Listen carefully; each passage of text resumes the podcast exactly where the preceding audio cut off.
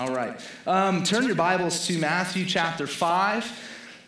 We're going to start in verse 13 today, but I want to give a little bit of background, okay?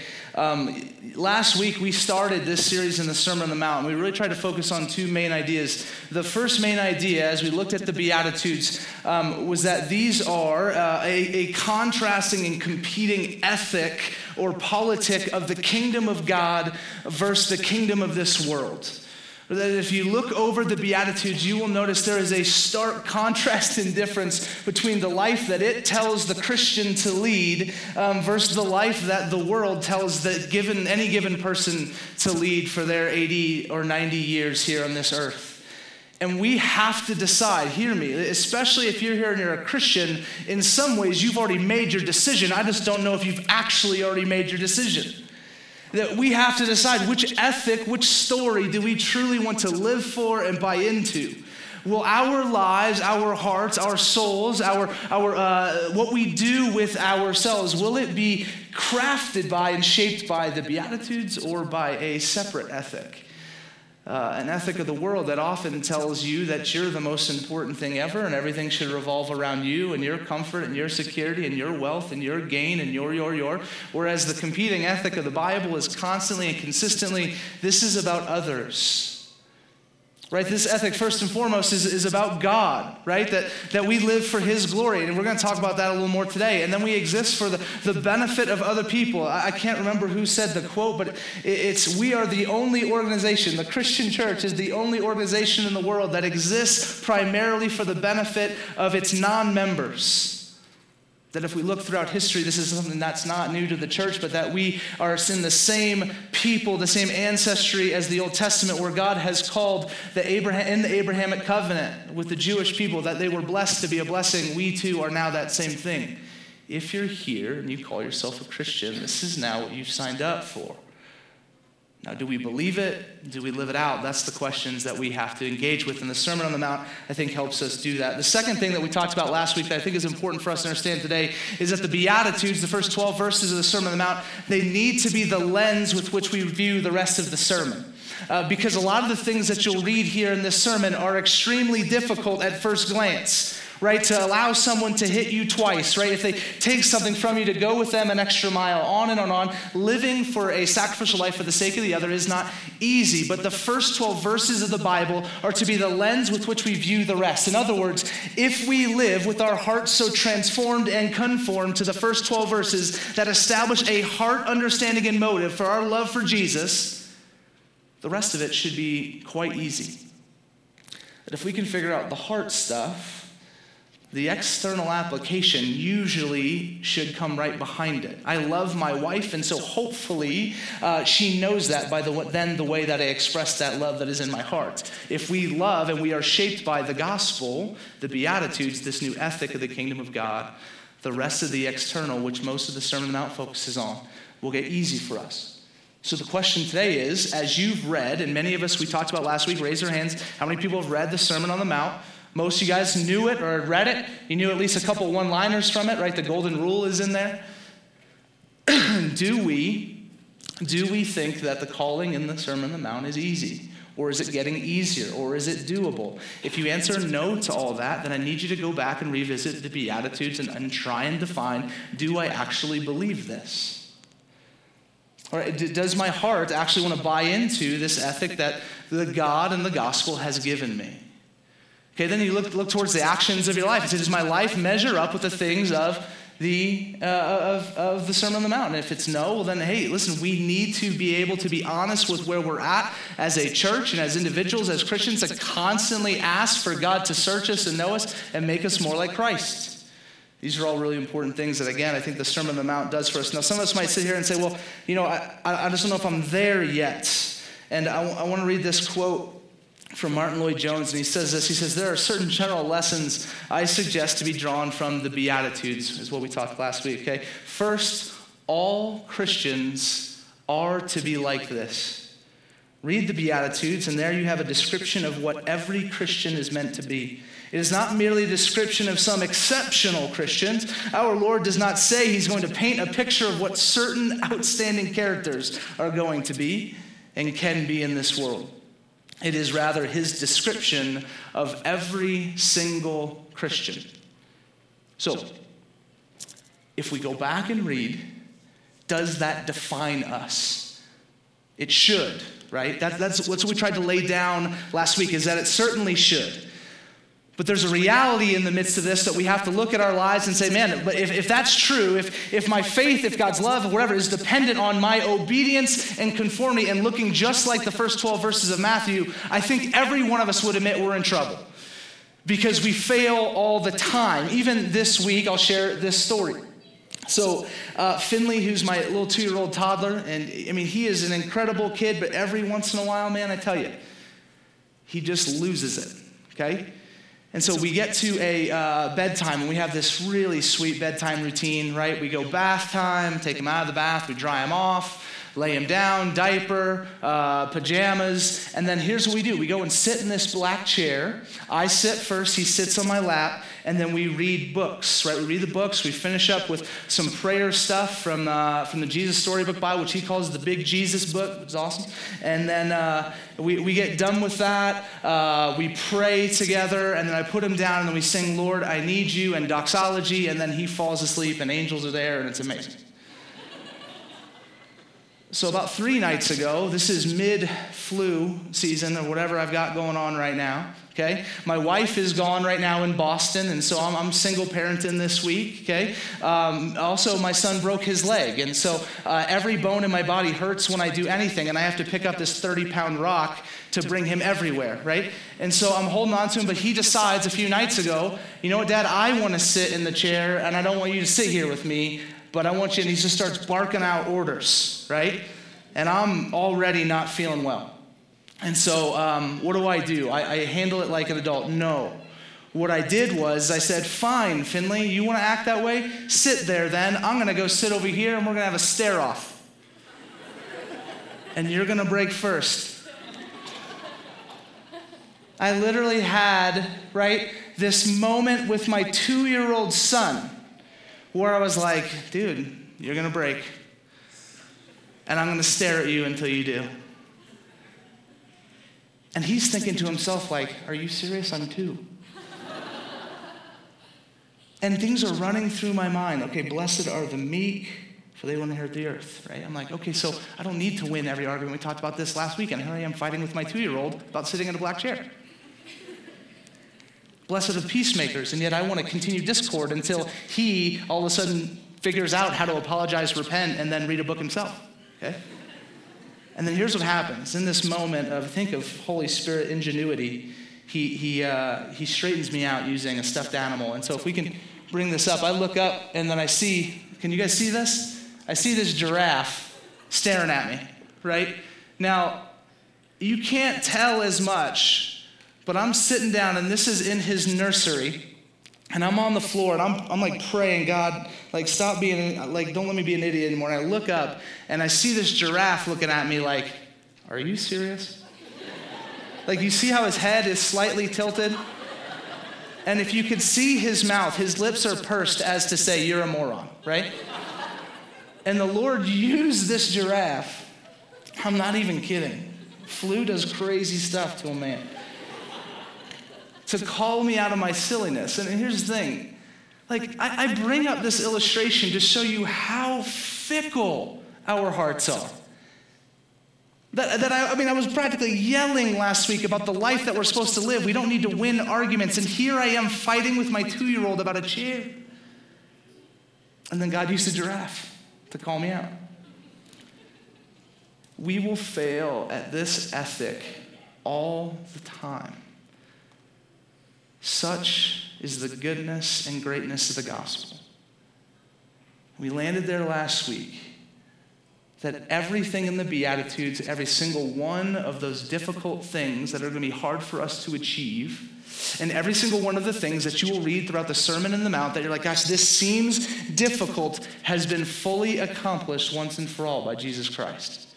That is the gospel. That is the good news for us because I imagine that without him, we would just crush under the weight of the expectation of the ethic of the kingdom of God. But instead, because Jesus has gone before us, accomplished it first, we now have a shot. So we can take the demands of the Sermon on the Mount seriously because today is going to be heavy. Today's going to be intense. And I'm going to tell you right up front the audience for this text is not the world. The audience for this text is not the non Christians. And listen, I hear you that you're, that you're in the room and you'll gain some stuff from this, but I'm going to be yelling at the church for a little bit.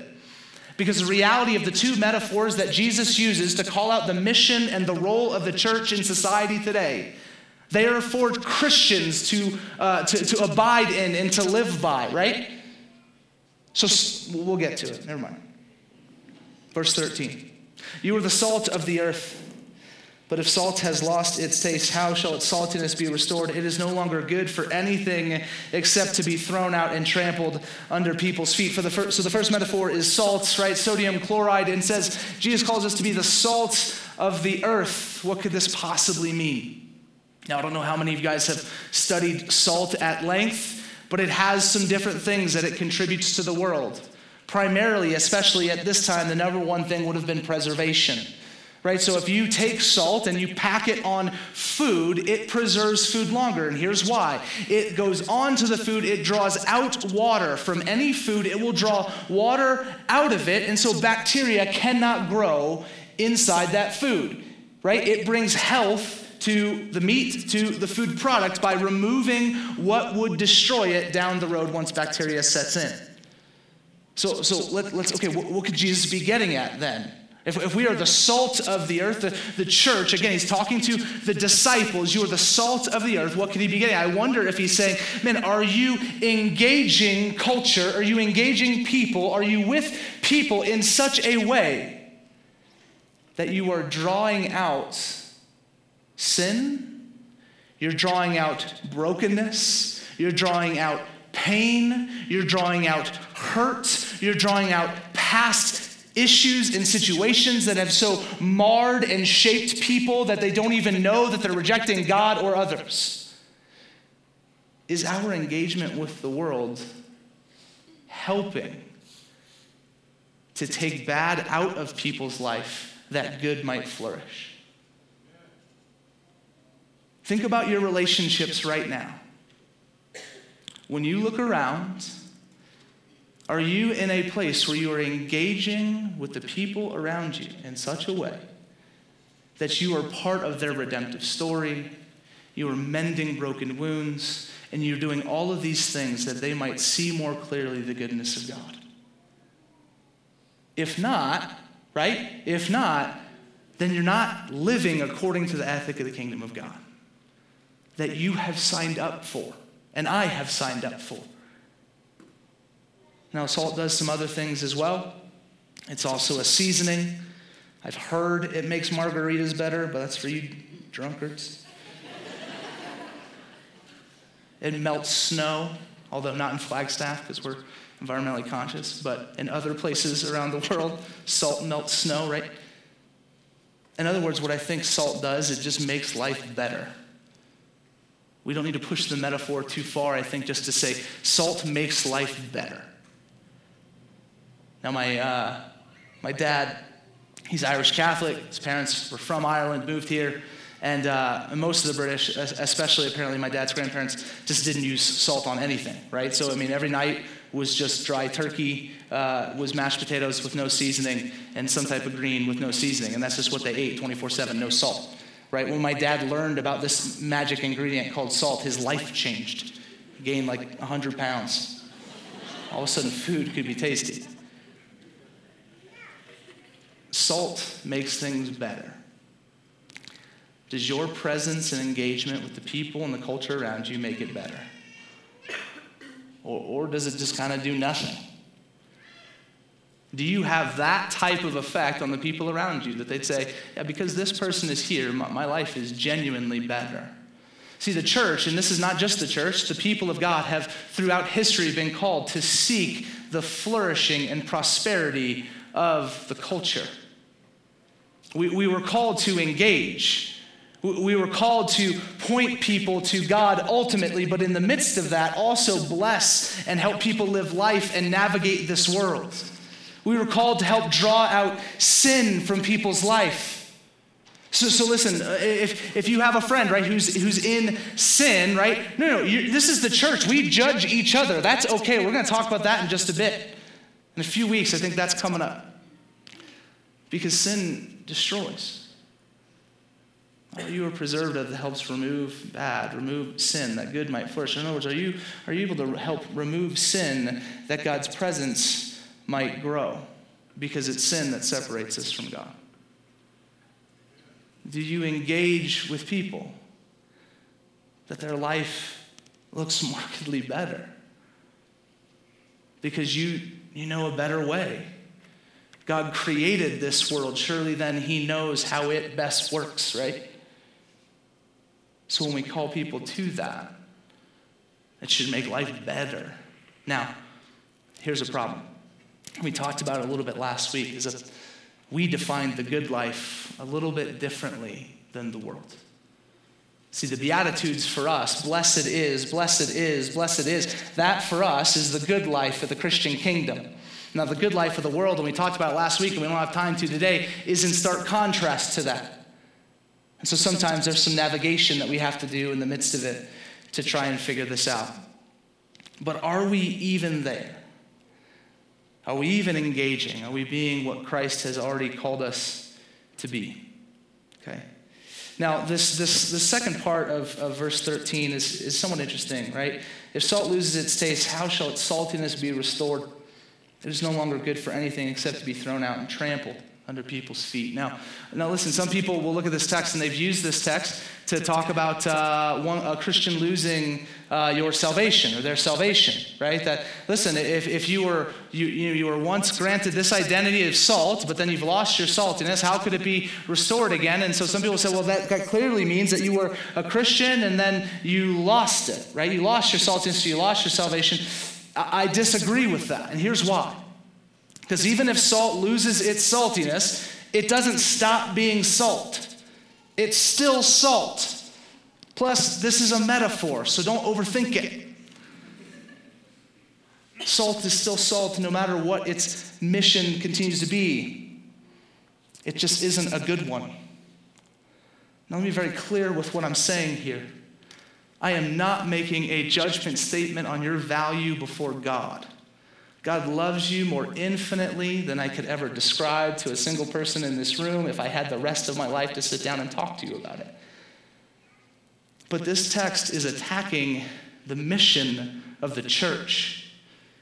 And it's simply saying, listen, if, if church, if, if you are called to this, and yet all of a sudden the word that you preach and your engagement with the culture, and your engagement with people who don't know about the gospel, right? Because again, the, uh, Jesus is talking to disciples, and the crowds are on the outside, kind of listening. He said, "You see them? Like, if you fail, if you don't, if you don't go, if your mission is stuttered, if you lose your saltiness, what good are you? You're still a Christian. You're just not a good one." Hear me. This is not about your value.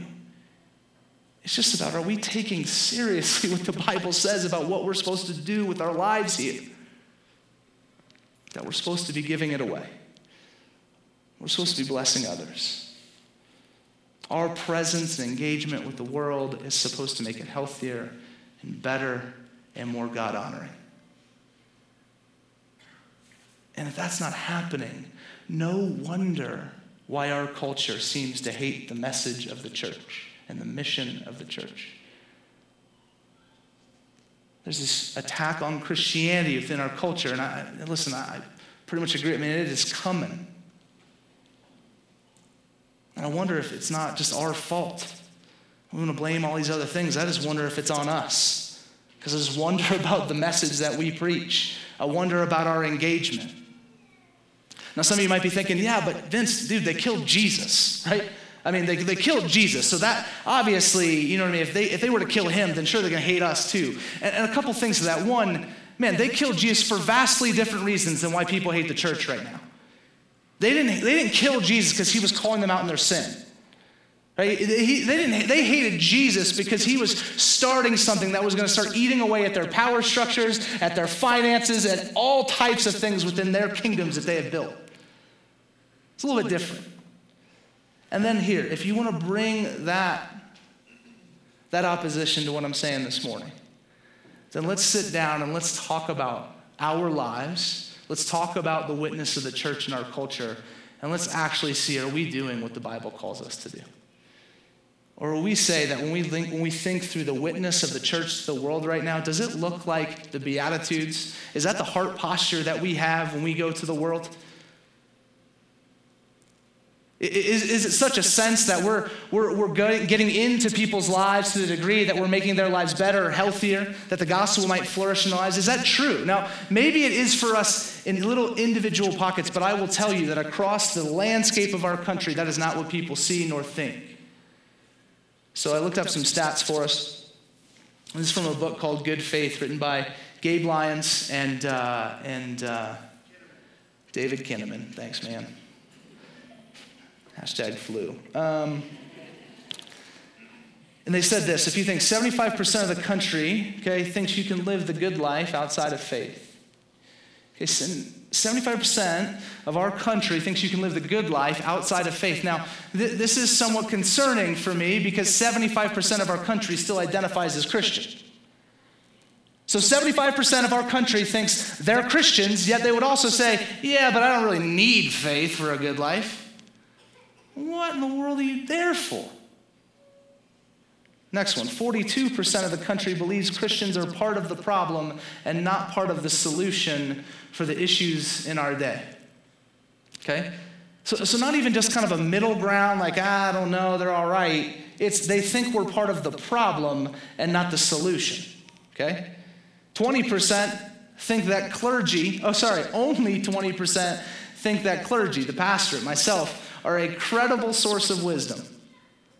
Only 20, one in five people think that anything I say has any wisdom to it. Now, that's unfortunate. But to just leave these statistics behind would be silly. Now, maybe some of us are thinking, well, maybe that, that's like, you know, they polled the entire country. What about my circle, my life? So I just been asking people from Flagstaff this week. Just random people, baristas, servers, random people I ran into, you know, with kind of hand over my mouth. I said, hey, what do you think of the church here in Flagstaff, Arizona? Okay, what, what do you think of the church? And they're like, uh, you know, everyone was a little weirded out at first. I said, here's kind of what I'm doing, and I just would love to hear your thoughts.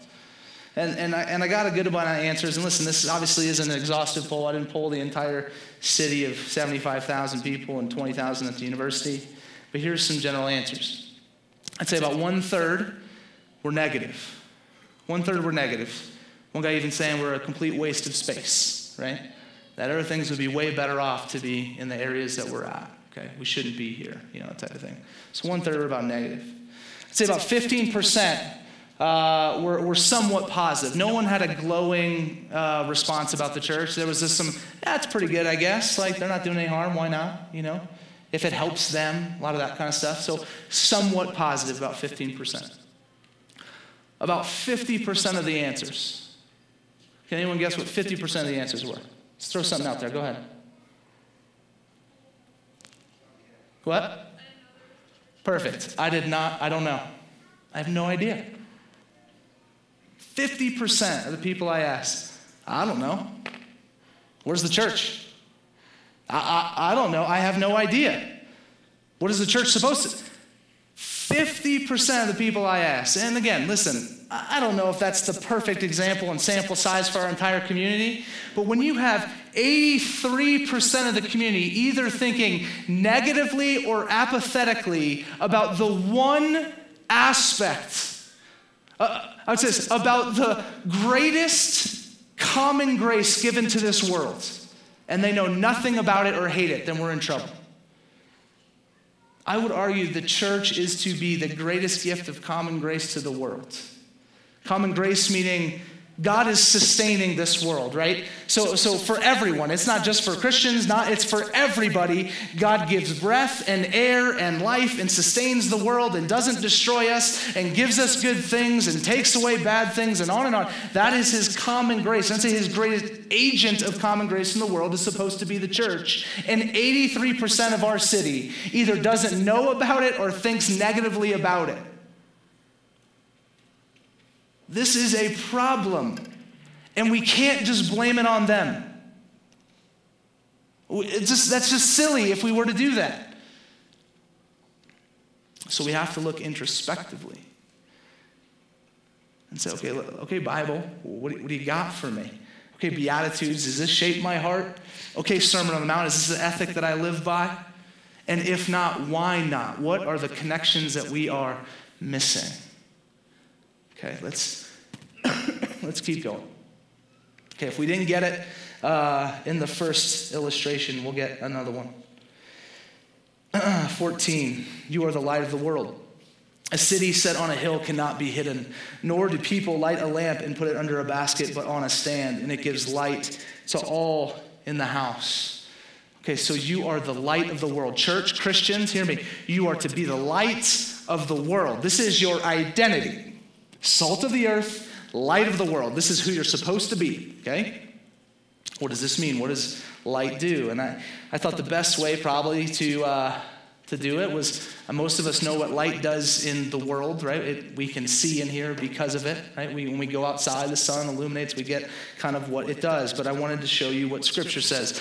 Lights, the word for light is used 60 times in Scripture, and here's just kind of a a general swath of what the Bible says about light. Psalm 119, light shows us God's past. Matthew 4 draws us from darkness. John 1 overcomes darkness. 1 John enables fellowship. Psalm 27 rejects fear. Luke 11 denotes health. Psalm 119 grants understanding. And Ecclesiastes 2 is better than anything. So, so the Bible seems to have this high view of light, and then all of a sudden, Jesus says, Yeah, you are that to the world. So let's reread this. Church, you are to show the world God's past. You are to draw them from darkness. You are to help them overcome darkness. You are to enable true fellowship. You are to help them reject fear, denote health, grant understanding, and show them that God is better than anything else in this world. That is what you're supposed to do. That's what I'm supposed to do. And we don't often enough. And it's not their fault. We can only be responsible for, for what we do, how we choose to engage, how we choose to engage that which we believe we've been called to. So, so what, do, what do we do with this, man? Like, this is Again, like I started in the beginning, we, ha- we have to start in reminding ourselves that the gospel is so good and it can give us the confidence, right? We can understand the gospel frees us from feeling shame or guilt in this moment, but rather opportunity to be the people of God. We don't need to feel condemned by this. I, man, I know we can easily go there. We live in that culture. We constantly want to slap each other and say, no, it's not good enough. That's not what we're saying. The reality of the gospel is we could never be good enough, but in Christ we are more than good enough because of Him. And so we can take this teaching and say, all right, man, that, let's do it. I'll fail, but that's all right. I'll get up tomorrow because Jesus got out of the grave. So don't hear, please don't hear judgment and condemnation because I, I'm sitting underneath this same teaching and I'm having arguments with my two year old. But this is not, what church is meant for more than I think we've allowed her to become in our culture. Okay. Um, where are we at here? Has anyone, everyone ever seen the, uh, the movie The Christmas Story? Come on, let's do a little engagement. Okay, there's a lot of you. If you haven't, raise your hand. Okay, so there's a bunch of liars? There's not a third option. You've either seen it or not. That is, there was like half of you just are like, I don't know. Maybe you don't know. Um, in that movie, there's this, uh, there's this lamp that gets given as a gift. Yeah, now you've seen it. Okay. Okay. okay. Without getting too descriptive. Okay.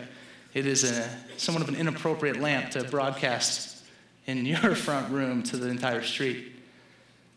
I bring up this story because I, I remember thinking about this the last time I watched it, and it's one of my wife's and I favorite movies to watch in the Christmas season. What happens is the father wins this special prize, and what shows up in the mail is a lamp that's made in the shape of a leg, wearing a like a, a net net stocking. I don't even know what you call those things. Uh, fish net. Who said that? All right. That was a weird way to say all right. I feel weird. Um, sorry. Wearing a fishnet. Ah, jeez. It's the flu. With a fishnet stocking, he puts it in the front room and illuminates. And all of a sudden, here's what people do, right? So it's sitting, it's sitting there in the living room, it's shining light out. You can see it from the street. If everyone remembers the scene from the movie, people start walking and they look up and they see it. And what do they do? Just, don't whisper. You're still whispering. Come on. They stop. Gosh, you guys, let's go. They stop, they look, and they begin to ask questions. Because there's a couple things about the lamp. One, it's shining light, and so that's a kind of an initial attractiveness. The light is shining, and so, okay, what's that? And then they look upon that light and they realize, man, it is a different kind of lamp. There's something extremely distinct about that lamp that I have seen nowhere else in this world. You see, I think the, I think the church has little problem being a shining light. I think we have a problem with our distinctiveness. I think we're loud. I think people, on the whole, know something called the church exists across our culture. I think they see us on news programs. I think they read some of the blogs. I, I think we're loud enough, right? Like I, th- I, I think that the people know that the church is around. I think maybe even still a little bit in our culture, they know a little bit about what maybe the Bible might say in one-liners and stuff that's etched on pillows at their grandmother's house but I think our distinctiveness is off. I think too often the church and its members looks too much like the world and its members. And, and, so, why come here? Why talk to you about God? You're the same as me. You don't offer me anything different. You live the same life I live. You do the same things I do. You chase after the same idols I chase after. You're just as much about wealth as I am. You're just as much about status as I am. You're just as much about climbing the ladder and stepping on people as I am. You're just as much about greed as I am. You're just as much about hoarding your money instead of sacrificial generosity as I am. Now, listen, some of you are here like, dude, I'm awesome. Then great. Thank you for being one of the awesome Christians.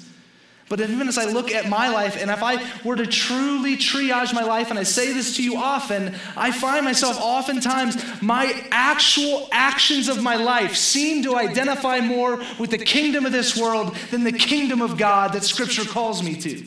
And that's not okay. And I need to repent. I need to live differently. I, I think we shine plenty. I just think what we're shining is not very good. And it looks just like what they've already got. What the Sermon on the Mount does, again, is it offers up a contrasting ethic and a contrasting version of what the good life is that has God at the center and not us. And I tell you, that is better than anything the world could produce. We scramble all the time, whether it be in church or in our parachurch organizations or even just in your life, trying to craft this beautiful version of what the Christian life is, right? So you, you show up to churches, and, okay, so like for, for existence here, like, man, okay, so we, we do things with the lights so that you guys are more engaged during worship, and we want the band to do this. You go to some other churches, I'm not even trying to attack this right now, but they, they got smoke and they've got crazy beams going everywhere and stuff like that. And what we've done is we've tried to say, listen, what's going to attract people to Christ Christ is how we package him instead of just Christ himself. The packaging does nothing, guys. If Jesus wants to save, Jesus saves. If Jesus wants to grow his church, Jesus grows his church. If Jesus disbands his church, he disbands his church. We are so focused on trying to give the world what they already have in a convenient Jesus package, we forget Jesus. We need to not just shine, we need to shine distinctively. and offer the world something better a true version and vision of the good life.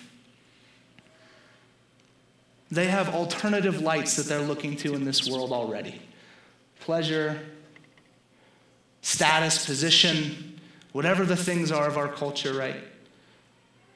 These are the lights that they are attracted to, that are speaking loudly to them, that they're buying into. And we can't just be another one of those lights yelling from the same direction.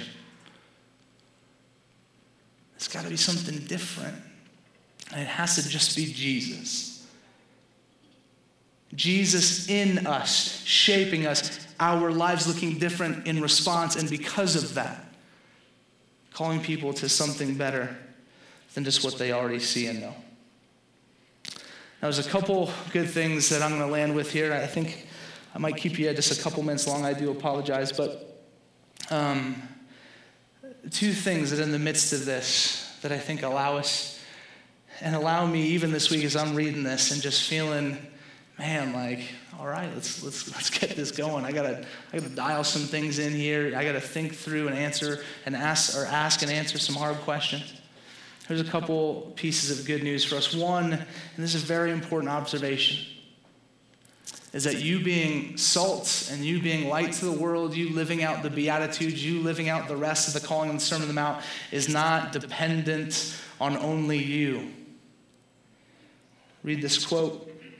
It says this is the address here in the Sermon on the Mount in this passage is in the second person plural, not only because more than one person is being addressed, but because it is the corporate impact of a disciple community as an alternative society which is here in view.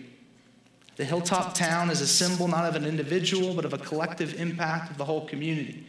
Modern Western individualism is such that we easily think of the light of the world as a variety of little candles shining but rather it is the collective light of a whole community which draws the attention of the watching world. Okay, so it's not just about you. It's not, it's not about, and, and this is so hard for us in our culture, right? We're, we're this kind of John Wayne, pull yourself up by your bootstrap mentality, I'm going to change the world, that type of thing, okay? It's not about just you. And this is good news. It's not on you to go and change NAU, college student. It's not on you to go change CCC. It is on the church to be transformative communities within those places and structures. So that's why we need community. It's why we need each other. It's why we don't go off by ourselves. It's why we engage our places, our city, our coworkers, the families, our neighbors, with the gospel. And we do it together. This is, this is good news. This helps me breathe easier because I, I know it's, it's not just up to me to go to the city of Flagstaff and hopefully see change. It, it's up to all of us, right? And, and guess what? We're not the only church in town. There's like 50 other churches. We pray for a different one usually every Sunday before the sermon because we believe this that much. It's not just about Redemption Church reaching the city of Flagstaff. It's about God using his people, his church, to change and redeem the world. The implications of this are vast, but I just want to leave you with that is good news for you because it's not just on you this morning. It's on the person to the left and right of you if that person loves Jesus. Let me just take a moment and say if you're here and you're not a Christian, I want to thank you for coming. And I know oftentimes you come into this type of setting and you might assume you're the only, only one here who's feeling that or is identifying with that. That's just not true here. There is, is more of you here than you'd believe. And so, for all of you, I just want to say thank you for coming. And I want to encourage you a couple things. Please don't let the failures of the witness of the church mar the beauty and the goodness of Jesus. He is perfect. He is good. He is faithful. And He died for you. And He didn't stay dead. He literally came back to life three days later. so that wherever you're at in life, you too could experience new life. I invite you to that. So if when you look left or right, and you're like, well, I'm not a Christian, man, I, I want to invite you to, to become one just by believing in Him. And then tell a person to the left or right who's now feeling convicted about having to be a better Christian that, uh, that you just became one and you need to be discipled. The second good news for us is just that it's the good news, it's the gospel. It's the same, way, same thing. We try and land this every single week with the same same thing, right? That, that gospel good news to know what does this mean for us. And so, um, ironically, in the midst and in contrast to what I just told you, this truly is and actually dependent only on one person, and it's just Jesus. First and foremost, it's always Jesus. John 8 tells us this. Again, Jesus spoke to them, saying, I am the light of the world. Whoever follows me will not walk in darkness, but will have the light of life. So the Pharisee said to him, You are bearing witness about yourself. Your testimony is not true. And Jesus answered, Even if I do bear witness about myself, my testimony is true, for I know where I came from and I know where I'm going. Jesus is the light that we have always, since the beginning of time, failed to be. And he shines perfectly and shines brightly from day one on until the end of time, which doesn't actually happen. Jesus is the light when we fail to be the light. Jesus fulfilled everything that we could not fulfill. He died the death that we deserved to die. He lived the life we could not live. And again, He rose to give us new life. Every morning, new mercies and new graces that we could get up and try this crazy life again. This is good news for us this morning. Because if you were as, as this, man, the weight of the calling of the Christian in the Sermon on the Mount, if that weighs on you, I, if you feel that burden, I pray that you are reminded of the words of Christ that asks and calls you to take that burden away from you and rather take upon his yoke, which is easy and light. That burden is not yours to carry, he's already carried it. And because of that, now we go. We go with reckless abandon to the world to love them in such a way that it's different and shines brightly. That is the calling of the church. And so in verse 16, my exhortation to us in the same way, let your light shine before others so that they may see your good works and give glory to your Father who is in heaven. So, church, go give away this light, but let us also remember that the light that we have to give it's got to be centered around Christ and not just more of what the world's got.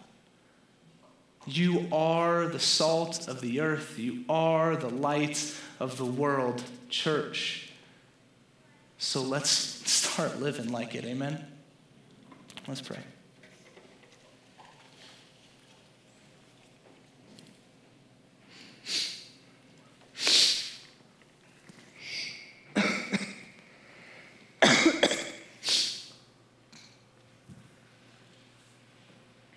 Jesus, we thank you because, um, man, we are, at least I am, a total mess without you, God. I don't often say the right things, do the right things, treat people the way I should. God, I really have no excuse. It's not like I don't know what you've told me.